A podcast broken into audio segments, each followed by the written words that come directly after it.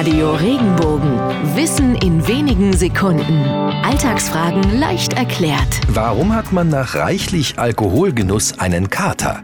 Der Begriff einen Kater haben kommt nicht aus der Tierwelt. Zu verdanken haben wir den Ausdruck, wer hätte es gedacht, den Studenten. Die feierten schon früher viel und gerne. Das Gefühl, was sich am nächsten Tag im Körper ausbreitete, war damals dasselbe wie heute. Die Erklärung aber eine andere. Man vermutete eine Schleimhautentzündung, die die Kopfschmerzen und das flaue Gefühl im Magen hervorrief. Schleimhautentzündung war zu der Zeit im allgemeinen Sprachgebrauch als Katar bekannt. Vermutlich wurde die Aussprache über die Jahre hinweg immer undeutlicher, möglicherweise auch bedingt durch die angekratzten Stimmen der Betroffenen.